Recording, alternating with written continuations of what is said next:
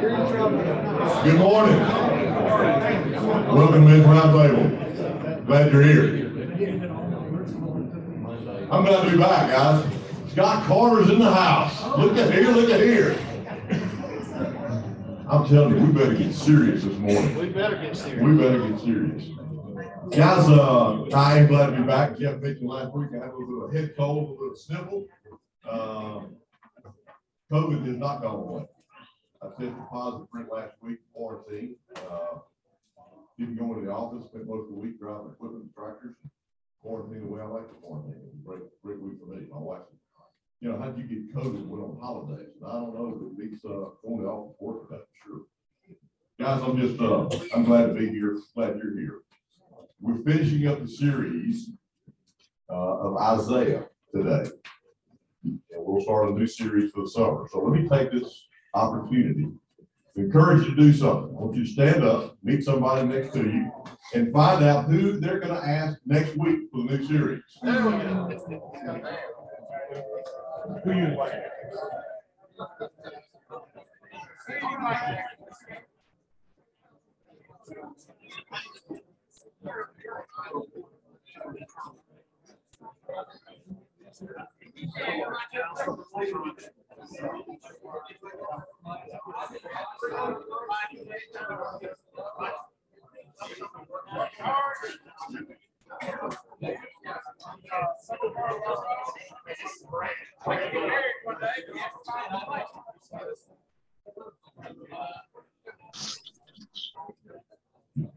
All right. Me open with prayer. Heavenly Father, we thank you so much for this day. Lord, we thank you for the opportunity to gather here. Thank you for ceasefire, for providing breakfast and over us. Lord, I thank you for my brother Phil, and I thank you for the leadership and the efforts that they put together. Bring this group together. Bring your message through Phil. In your name we pray. Amen.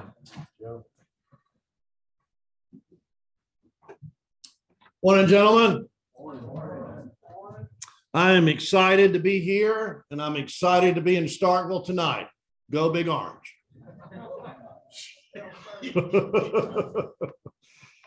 Uh, gentlemen, I want to offer you a song uh, this morning uh, that I trust will awaken your heart and open us up to what God has for us. It's actually the same song um, that I shared with you last week, but there's um, um, different versions of this uh, by uh, Ryan Stevenson, and this is a little bit more of an upbeat version. But uh, what we're talking about this morning as we finish up our uh, series in Isaiah and uh, transformation is trauma.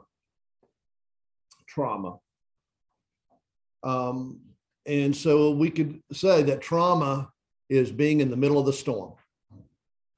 Um, and as my wife likes to say in her trauma workshop, some people got hit uh, by bicycles, some people got hit by trucks, and some people got hit by trains. But everybody got hit.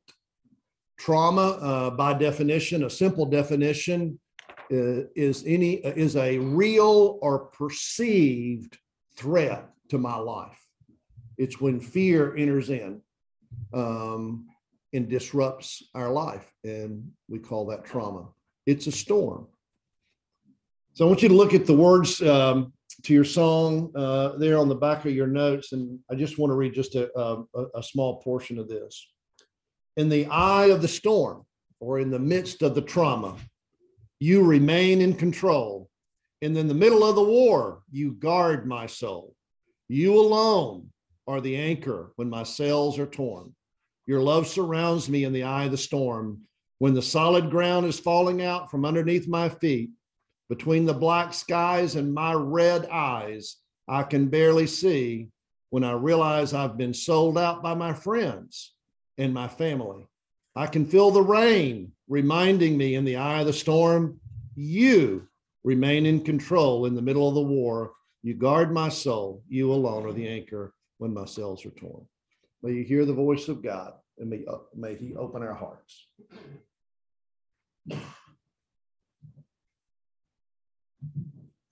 In the eye of the storm, you remain in control.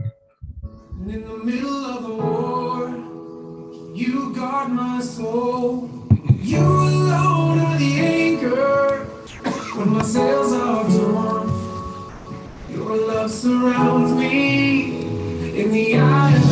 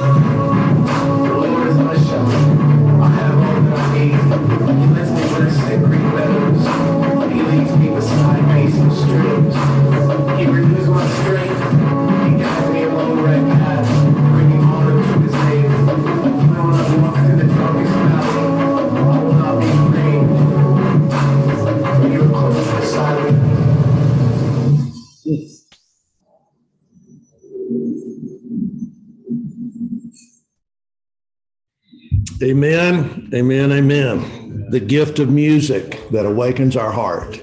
Thank you, God. Be on the alert. Stand firm in your faith. Act like men. Be strong.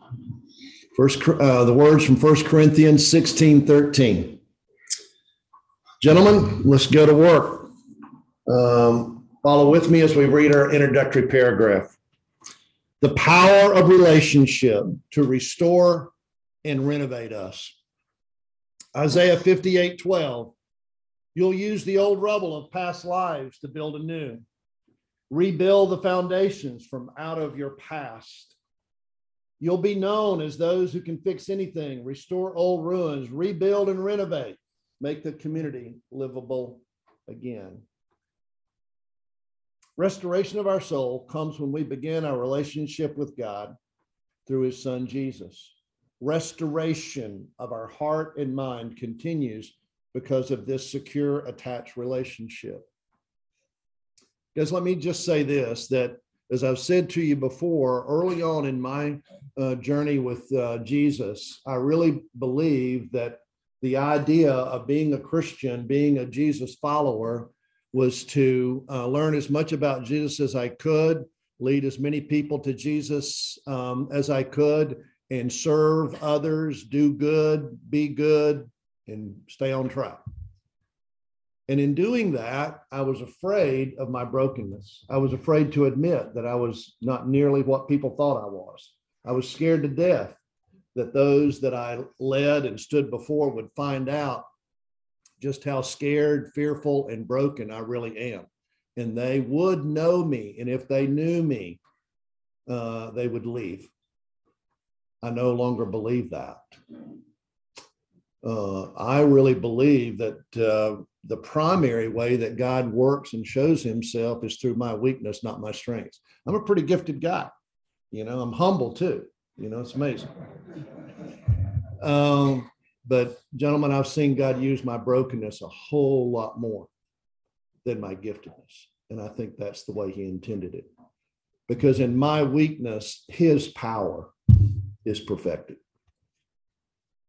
So much Christian teaching tends to focus on right beliefs and right choices as the key to personal growth. But biblical evidence and modern brain science show that our character is shaped more by whom we love than what we believe. The book of Isaiah will help us see how the promise of salvation would come through the Messiah. But in addition to bringing pardon for sin, intimate relationship with Jesus renovates us wholly, mind, will, and emotion. This study is about showing how we can train our brains to relate to God based on a joyful mutual connection with Jesus, which will lead to emotional, relational, and spiritual maturity. And it is the idea of becoming whole that God intends for us to journey toward. Colossians 1 28 and 29.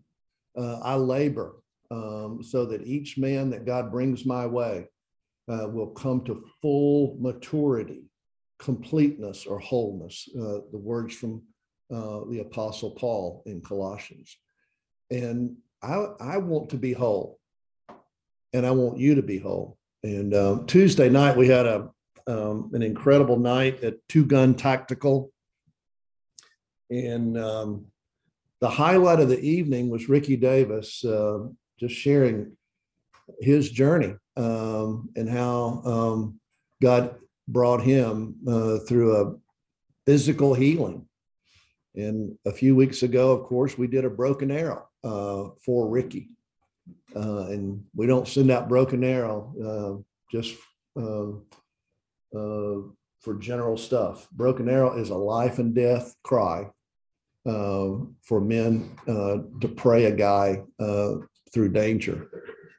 It's like it's time for the aircraft carrier to release the bombers. And Ricky, we're grateful for your for your presence and for your story that keep pointing us to God.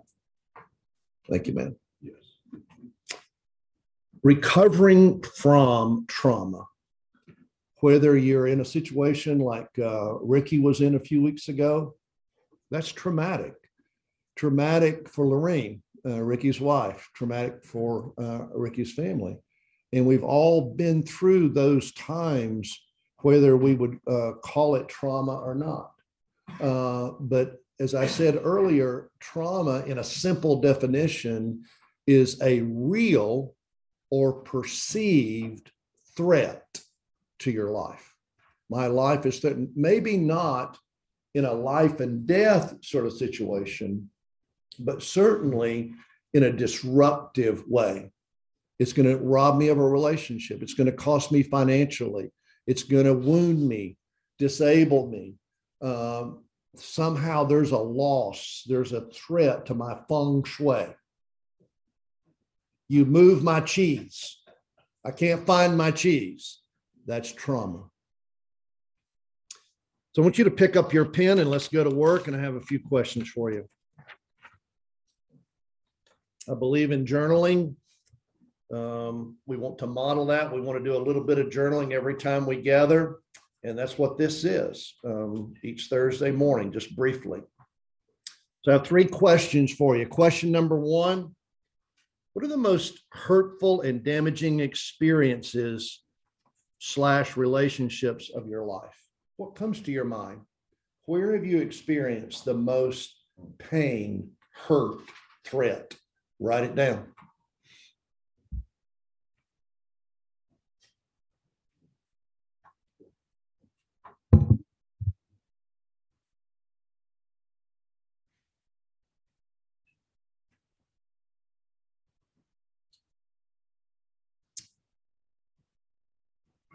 Most hurtful, damaging experiences, relationships of your life.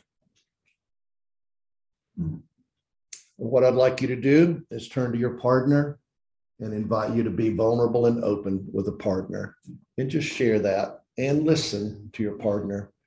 You might learn something about a guy sitting next to you. So introduce yourself and share that. That which you, um, you don't have to share what you just wrote. Uh, that may be too personal, uh, but share what you will.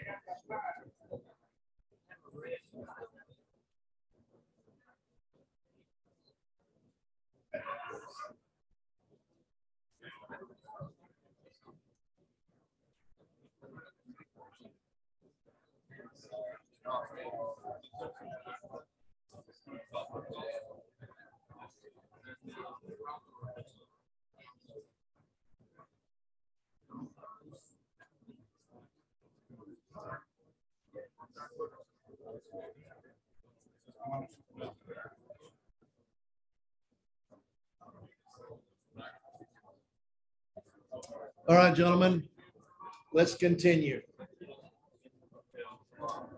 Let's continue.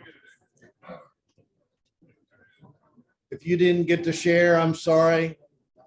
We don't uh, always uh, uh, pair up narcissists with you, but you know, sometimes somebody does all the talk. Gentlemen, this room um, is filled with uh, brokenness, uh, pain, hurt, and heartache. Sometimes we are the wounded. Well, we're always the wounded, and sometimes we are the wounder. And to me, that's where the most pain comes into my life. I mean, I hate it, um, experiencing uh, pain.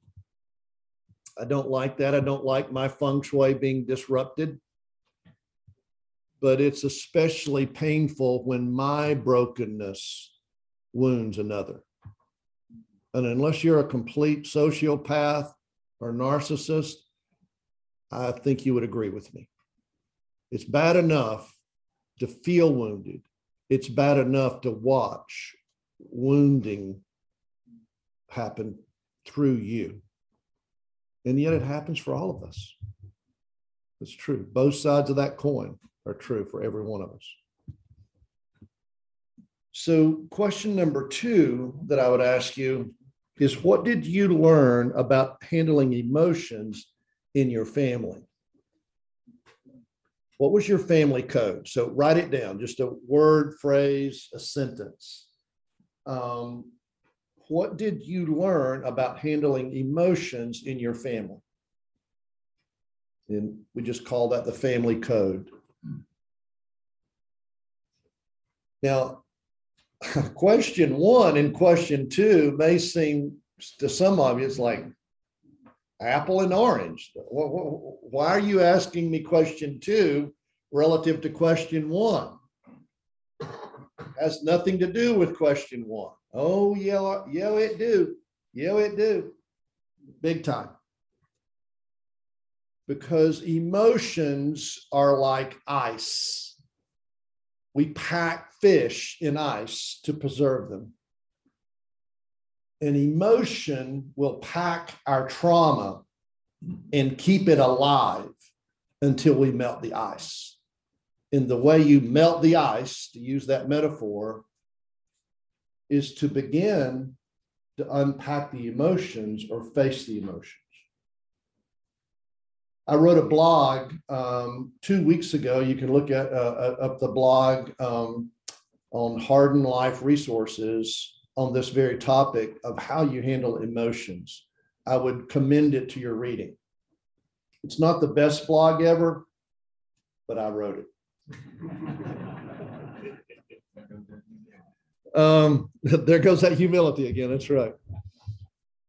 Um, but what I'm suggesting in that question um, is that um, you have the, the way that God restores and renovates us is by facing our emotions. That's the work that has to be done.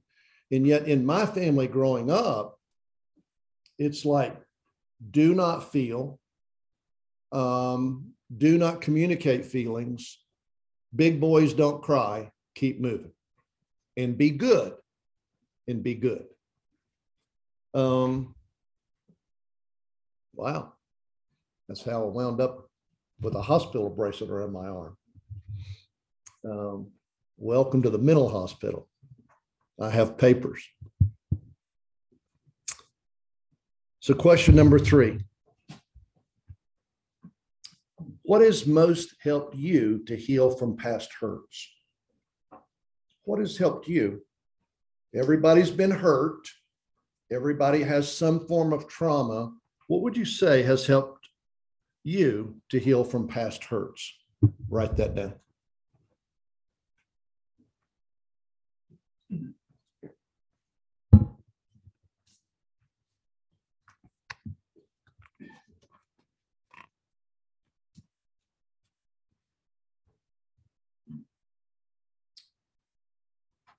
I believe that what some of you have written on your paper there in your journal um, is that deer camp and fish camp have, have helped you to heal. I'm confident that that's on somebody's paper, at least one. Uh, JW. Um, this past weekend, uh, we just had the best fish camp ever. Unbelievable. Uh, down in Fairhope and uh, we're at um, Bay Tree, sitting out over the water um, on their pavilion. and spent the whole weekend um, of guys sharing openly and honestly about their lives. A year ago, um, uh, John Sullivan um, came to fish camp a year ago. And he came back um, uh, this past weekend and he wrote a psalm, a poem. And I asked John if I could share it. Um, um, so, with his permission, I want to share with you what John Sullivan wrote. And it's really um, a document uh, recording his journey over the last year. Redeemed on the road to perdition. My searching soul, unrequited and incomplete, on the road to perdition, my Savior I did meet. From my eyes, the veil he did remove, my sinful ways he did reprove. The crushing conviction of the worldly ways of my past, whose promises were empty and whose pleasures never last. Not until I repented and turned around did I see my sweet Jesus lovingly waiting for me. The irresistible grace of the Father's Son, into his open arms I did hastily run. His loving embrace, my sins he erased. With the promise of blessings, the curse he replaced. My loving Savior, so faithful and true, oh, how I wish I never walked away from you. Realizing what my sins had cost, I cried over the years that I had lost. In your infinite mercy and boundless grace, you told me the years of the locust you would replace. A promise of beauty for ashes and joy for tears, a promise to restore me in my lost years. Your loving kindness, so faithful and true, of a sweeter love I never knew.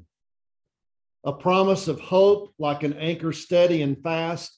My heart has found what was lacking at last a deep, intimate, spiritual relationship with my Savior, a relationship unto salvation my soul will forever savor.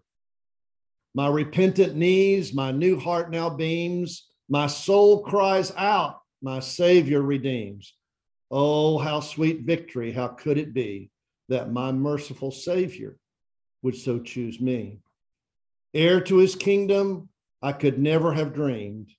To my God, I cry out, thank God, I'm redeemed. Gentlemen, that's as real as it gets. That's scripture. That's a psalm. That's out of the heart um, of a broken man redeemed by God. Um, Ralph was there. Powerful, much more powerful to hear Johnny read it than to hear me read it.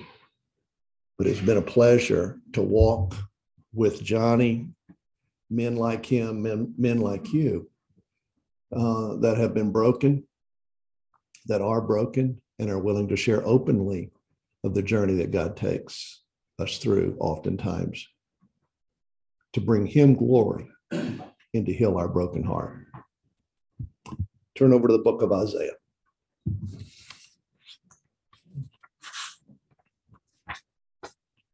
Book of Isaiah, again, is, is this great um, book of the Bible, the masterpiece of the Old Testament, to where God continues to say to his people, I'm going to bring judgment on you. I'm going to bring it in the form of Assyria and Babylon. Uh, but in the midst of this judgment, there is hope for salvation. God always makes a way. So wherever you are in your desolation and destruction, in your shame and in your guilt, that may look like uh, a, a bombed out area of Ukraine right now. That may be your personal life. There is hope. And that's what the book of Isaiah's message is all through it. God keeps saying, uh, because of your waywardness, there's going to be consequences. There's always consequences, but I have not forsaken you. Just turn back to me, turn back to me, turn back to me. In Isaiah 62, as we come toward the end of this um, book, is just this beautiful picture of God's intimate pursuit of us. Isaiah 62, follow with me. Regarding Zion, I can't keep my mouth shut. Regarding Jerusalem, I can't hold my tongue. And again, Zion and Jerusalem would be you and me today. God's chosen, um, God's appointed. Um, he, he has said, I want you until her righteousness blazes down like the sun and her salvation flames up like a torch. Foreign countries will see your righteousness and world leaders your glory. You'll get a brand new name straight from the mouth of God. Now, if you're a highlighter, if you're an underliner, underline that. You'll get a brand new name straight from the mouth of God. Let me just say this for just a minute. When I'm in a dark place, when I'm in the midst of trauma, when I have failed, uh, or things have happened to me or through me, there is a voice in my head in psychobabble. We call it the inner critic, your conscience. And man, it beats me up. I look like Jim Carrey in the bathroom in Liar Liar. What are you doing? I'm beating the crap out of myself, you know? And it's just like it's crazy. I'm beat up, I'm beat up, I'm beat up. And there are names that I'm calling myself and that that voice is calling me. Do you experience that? And sometimes those voices aren't from the inside, sometimes those voices from the outside. Your wife, a son, a daughter, a friend will be yelling at you because you're not acting in the way that they thought you should.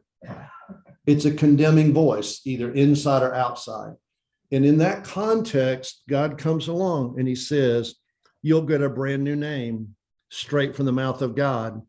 You'll be a stunning crown in the palm of God's hand, a jewel gold cup held high in the hand of your God. No more will anybody call you rejected, and your country will no more be called ruined. Guys, when we when we gather at our men's coaching weekend and guys begin to share, the fear in every man that begins to share is that if I share that, I'll be rejected. If they if they knew that that I've been covering up and hiding, um, they will get up and walk away. And that's exactly what we all feel. We all have the craziness in our head. And, and that's what God's putting his hand on rejected and ruined. But then here's the promise this is amazing. You'll be called Hephzibah, my delight, in your land Beulah married. I love that. Hephzibah and Beulah, Hephzibah and Beulah, Hephzibah and Beulah.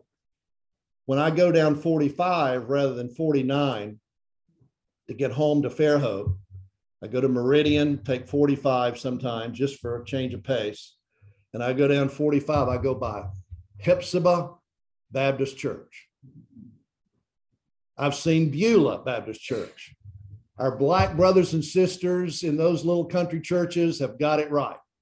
They figured it out. And most of us, we don't even know what Hephzibah and Beulah mean. Hephzibah, you're my delight. Beulah, you're married.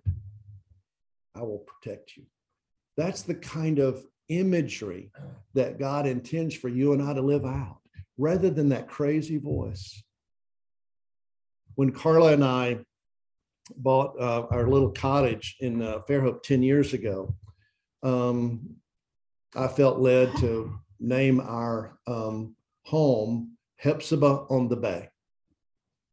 Uh, we wanted um, to share our home in whatever way we could, whether people come for workshops or spent the night there. we wanted it to be, to be a place that they would experience the delight of God. Hephzibah, you're my delight. Isn't that what we say to our children? That we want to say to our children? I always want my girls to hear my voice uh, in their head saying, I love you. I care about you. I never want my girls to hear my voice as the voice of condemnation. Now, I've corrected them and I'll speak into their life as needed, but I want the dominant voice to be one of grace and acceptance. And that's what God's voice is in your heart and my heart, intended to be. Because God delights in you, and your land will be like a wedding celebration. For as a young man married his virgin bride, so your builder marries you. And as a bridegroom is happy in his bride, so your God is happy with you. God is not mad at you. He's not mad at you. He longs for an intimate relationship with you. Gentlemen, walking with God is not being gooder and gooder and gooder and gooder. It's about being in an intimate, loving relationship as if you're the bride and he is the groom and he takes his bride and holds her close. That's the picture. So much so that when we move over to the uh, New Testament, Peter, of all people, Peter, you know, Mr. Intimacy, Peter. Dude, he gets it. He got it. Now, you know, he got uh, uh, hell beat out of him.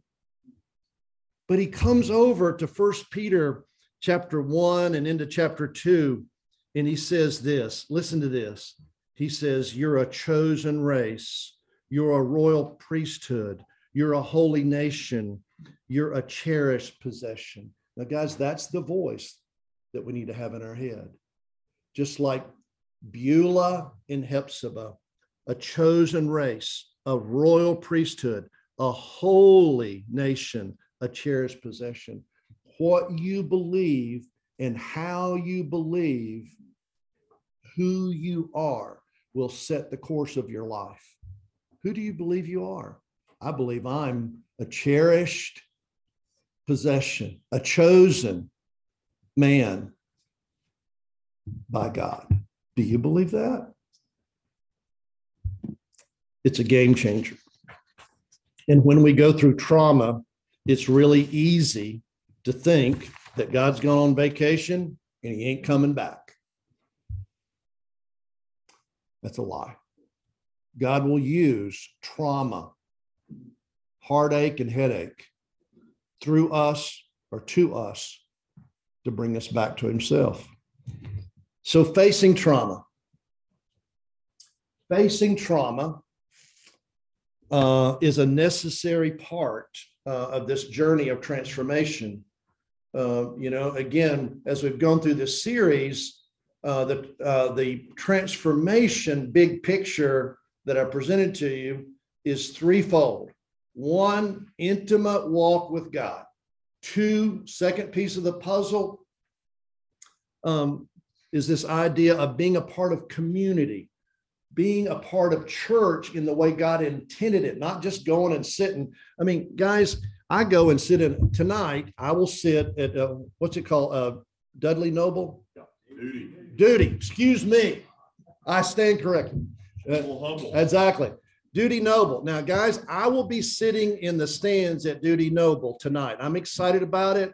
But you know, sitting in a baseball stadium does not make me a baseball player. You get it? You know, I go to the movies. I sit in a movie theater. Sitting in a movie theater does not make me a movie star. And go and sitting in a church does not make you a godly man. You know what makes you a godly man? Is knowing that you've been chosen by God and he wants your heart and he wants an intimate encounter with you. Wow. Really? Yeah. He didn't want you just sitting in the stands. He wants you on the playing field with him. So um, this idea of facing trauma is so critical. I want to show you a clip of trauma, um, but it turns out good. It's amazing. This was a traumatic event that could have been really, really bad. Now, some of you have seen this and you've all heard about it. I want to introduce you afresh to Darren Harrison. And Darren Harrison um, is the um, uh, the man that landed the airplane coming out of the Bahamas from a fishing trip. You've all, everybody's heard about this, and this could have been tragic. You know, our good friend uh, Dr. Mike Stoddard, his his situation didn't didn't turn out this way, but praise God, Mike is alive, and he and Angel are living in Fairhope but they crashed their plane and God protected them. But that was traumatic, and they continue uh, to live out recovery from that tragedy. I want you to watch this. I want you to watch what happens, and this is this is a a good picture of how to overcome trauma. Darren Harrison. It is the story that had you asking your friends this week. Did you hear about the guy who landed the plane? When the pilot of a small aircraft flying over South Florida lost consciousness, putting the plane into a nosedive, one of the passengers on board who had no flight experience jumped into action and calmly landed that plane. Now, the heroic passenger, Darren Harrison, is telling his story for the first time to Savannah Guthrie in a Today exclusive. NBC's Sam Brock has our Sunday focus from Palm Beach International Airport, where Harrison stopped that breathtaking landing. Sam, good morning. Really good morning. Last Tuesday, Darren Harrison, who was a man who believed strongly in his faith, landed the airplane here against all practical odds. He had no flying experience, as you mentioned. His plane went off the radar at the worst possible time. Now he's speaking out. For Darren Harrison, a career in home and business flooring sales, arguably should not have prepared him for this.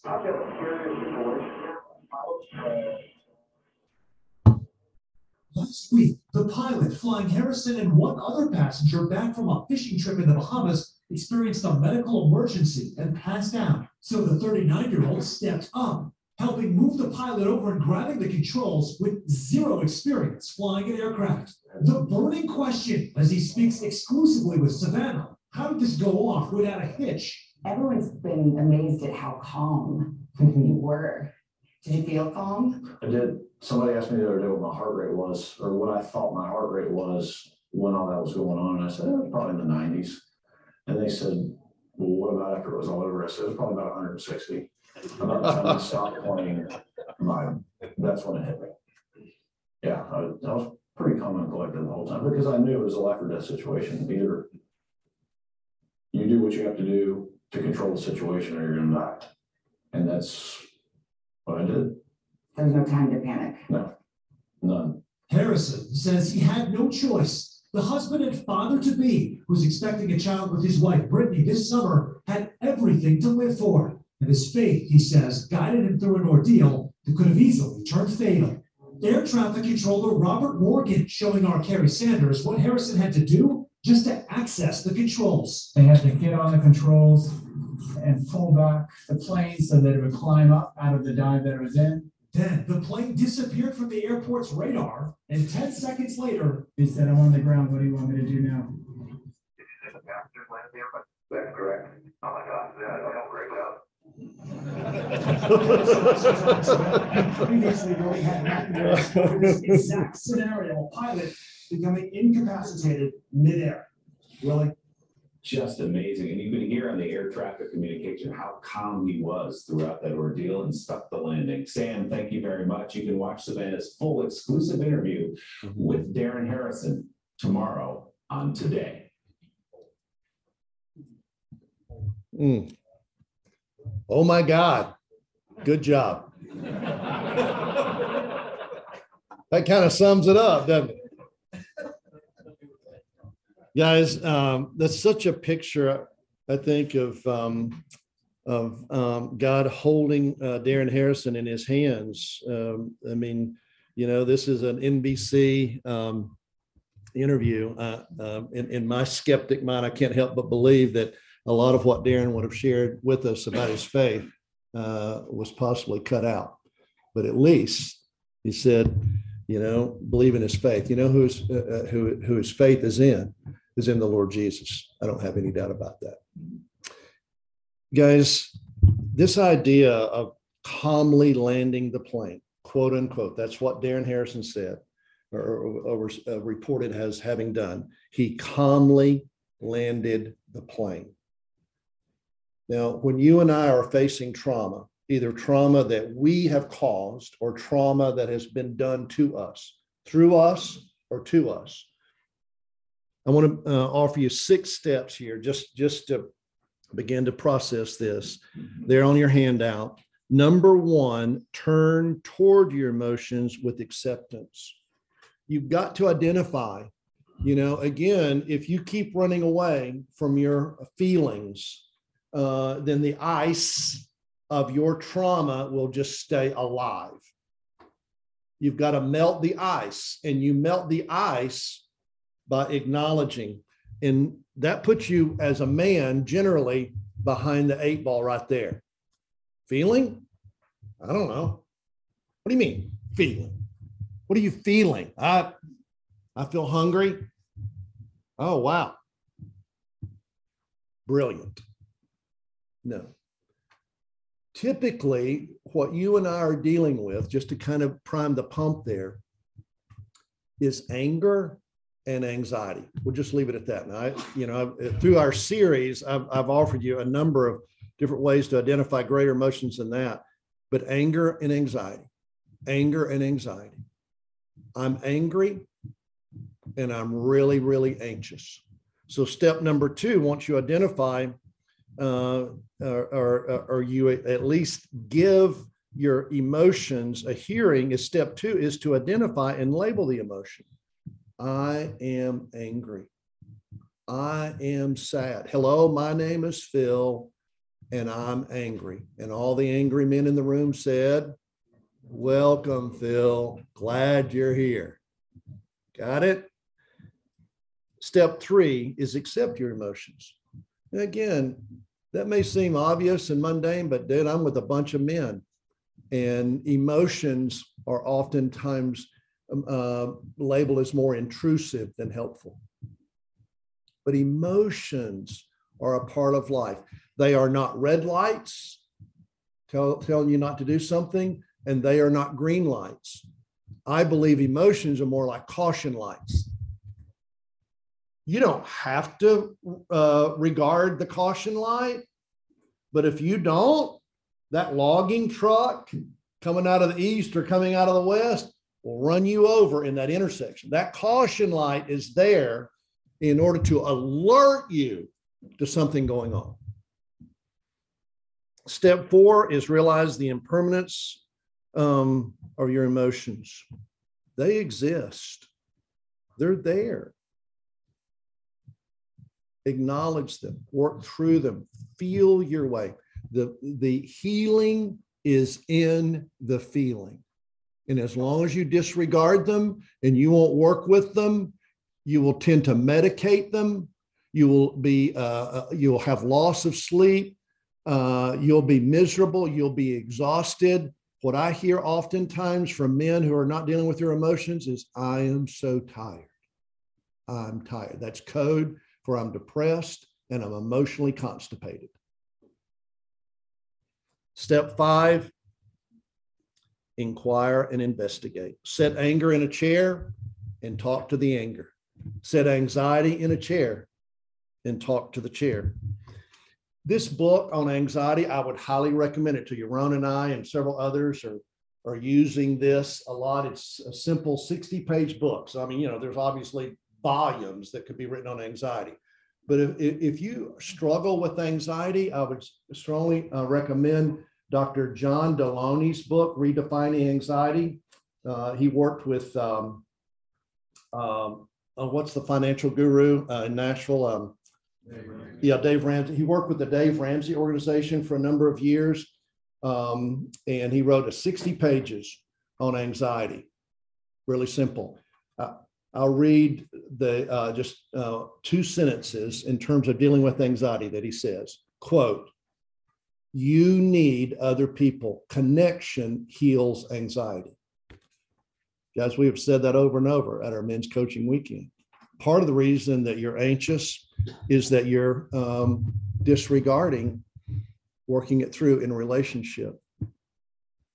So finally, step six, let go of the need to control your emotions. In other, in other words, stop shutting them down, but express them.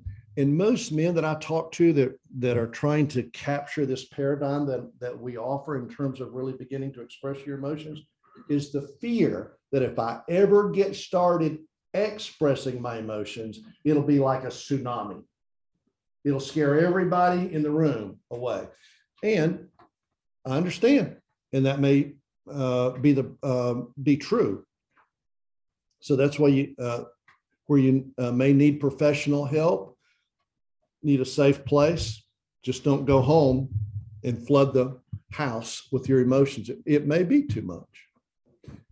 But guys, what I'm saying to you this morning is that the only problem that God cannot deal with and will not deal with is the one that you won't face. As long as you hold it and you make yourself God and you're in control, then you will die in that self imposed hell. It's like open up your hand, receive uh, God's gift, uh, allow Him to call you Beulah. I'm married to you. And Hephzibah, I delight in you. Welcome home.